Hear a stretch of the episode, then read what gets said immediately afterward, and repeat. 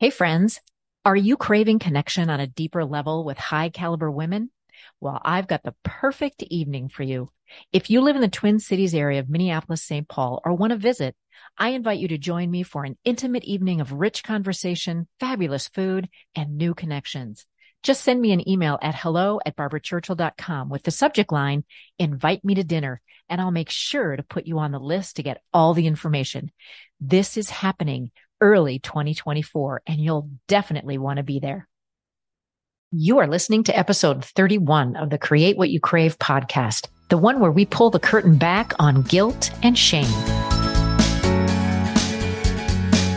Welcome to the Create What You Crave podcast, a place for creating the self confidence you need to be your best self as a leader at work and in life. If you want to bring more authenticity, more boldness, more clarity, and more fun to your world, this is the place for you. I'm your host, Barbara Churchill. Here we go. Hello, friends. Welcome to another episode of my podcast. I am so grateful I get to spend time with you talking about things that matter, real things. That is a privilege that I don't take for granted. I want to share with you a message I received from a listener that brought tears to my eyes. She said, I want to thank you for this podcast and the topics you share. I've struggled with self doubt my entire life and have felt deep shame about it. I'm in my late 40s and most people would consider me successful. I'm a senior vice president of a financial tech firm, have a nice house, a beautiful family, great friends, all that stuff. But I've never felt it inside. I always felt I've come up short when it comes to my skills and talents. Listening to your podcast, I've learned what my derailers are and that they are just habitual behaviors rather than character defects. I am slowly releasing the shame around my prover and procrastination behaviors, and I feel so much lighter. I never thought it was possible to be free of the shackles of shame until I started listening to you and using the tools you share. Thank you from the bottom of my heart, SP. Oh my gosh, SP. Ah, I, you are so very welcome. This is why I do what I do. This is, this is so powerful. If one woman can release shame from her life, I mean, come on. My heart is so full. So I wanted to talk just a little bit about shame and guilt today. I'm not going to dive hugely deep into it, but I wanted to share her message with you because I think it speaks to how so many successful women feel that shame of not measuring up to where society says they should be. Or even more damaging, that self imposed set of standards that no human could ever live up to. And, you know, she mentioned shame, and that's a toxic feeling that erodes self esteem.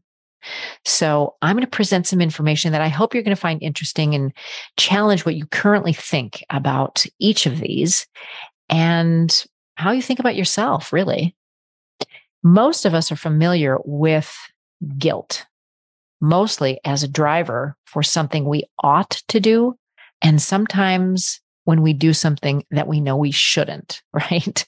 So when either of these experiences takes hold, the result is a cocktail of resentment and blame and power struggles.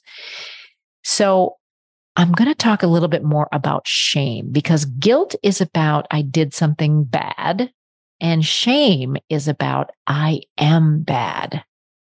So this concept called the shame triangle, I recently discovered and it's been really helpful to me in understanding some of my thinking and behavior patterns that I learned in my family of origin.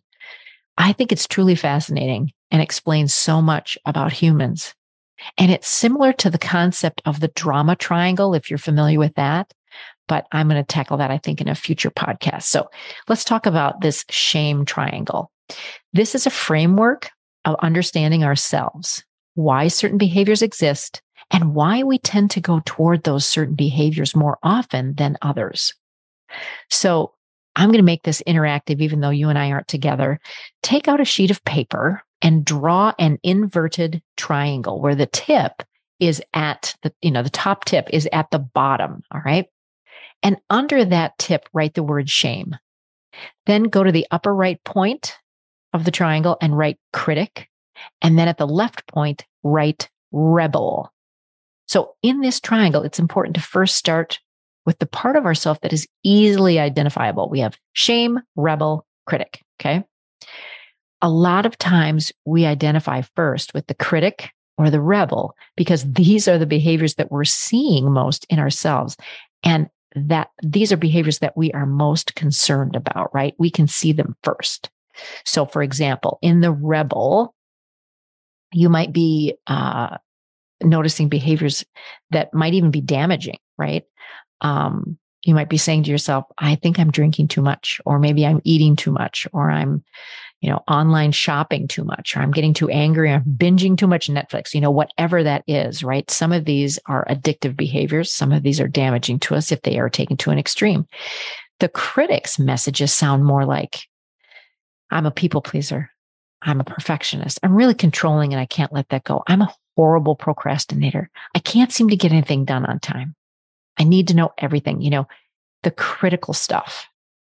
And the reality is that the shame is where we need to start first. So down at the bottom of the triangle is where we start to identify experiences, lessons, comments from other people, and trauma that has really shaped our belief system.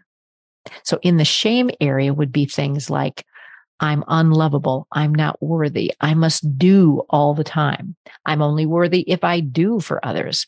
I only get love if I perform. I must people please in order to get love. Even going a little bit further, I have no ambition. I'm lazy. I'm a loser. Those kinds of things. These ways that we describe ourselves feel really shameful and embarrassing. And we shove it down because literally, like at the bottom of the triangle, we're shoving it down to our deeper core because we want to avoid it. We don't want to see it because it makes us uncomfortable. And the critic is really good at keeping that stuff buried or bringing it up even more and more and keeping us small because the critic manages pretty much how we show up in the world, right? So if shame has the story that we are a failure, then critic is going to make sure that we are very ambitious, high achieving, super competitive, and a perfectionist. Because if the shame has a story of I'm unlovable, the critic is going to be a people pleaser and have no boundaries and always say yes to everything to try to get that love and validation from other people. Most often, we believe the critic's voice is just who we are. We say things like, well, you know, I'm just type A, I'm pretty controlling, or I'm just conflict averse. I'm, you know, I'm a peacekeeper. We also say really negative things about ourselves. It's such a vicious cycle. And we fail to recognize that these behaviors are based off of a belief system that's built around shame and trauma. And here's the thing that critic that one that's controlling and perfecting and pleasing, making sure that we're always, you know, doing what we think we should be doing, that's exhausting. And showing up that way is driven by fear. And that, my friends, is unsustainable. So eventually we crack because the pressure of maintaining this is just too much. And that's where the rebel comes in. And the rebel says things like, God, I can't do this anymore. This is just too much. And whether it's conscious or not, the rebel eventually gets triggered and then the rebel lashes out. And so you'll notice yourself using unhealthy coping mechanisms like some of those binging behaviors I mentioned earlier. I mean, one of the unhealthiest coping mechanisms is just zoning out on mindless TV. Now, if we do that occasionally, it's no big deal. But when you do it all the time, you are numbing out, right? You're trying to cope and get away from those kinds of thoughts. But I do want to mention that this rebel behavior is helpful on the flip side. It's helpful at alleviating some of the pressure because the critic is in charge and that's unsustainable. So the pattern is shame, critic, rebel behavior, shame, critic, rebel behavior, and so on. The key for this is to notice these unhealthy patterns before they become destructive and they lead back to shame. This is a tug of war that seems to be constantly occurring. And the key here is to build awareness of these three parts to really look objectively at our behaviors. And that's super important. No judgment, my friends. Look at the behaviors, and notice, be the observer, right? Then ask yourself if you think this pattern is working for you or against you. If it's against, then it's all based in fear and you know what to do with that. You know, change the pattern. When we do that, we have clarity and we're acting in ways that are connected to who we really want to be. We're operating from our value systems. We're confident and courageous. We're compassionate and we connect. We're creative. We're kind of in that flow, right? We're no longer using shame as our operating system.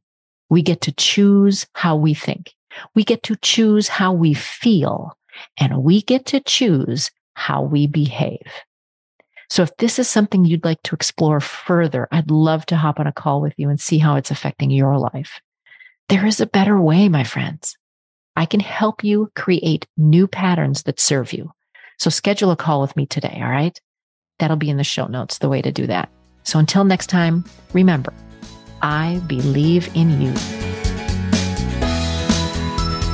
Hey, if you love this episode and want to dive deeper into what's possible for you, I invite you to schedule a call with me where we can discuss what it takes to get out from under the weight of self doubt and step into the real you unapologetically. It's simple. Just visit barbarachurchill.com to book your complimentary call now.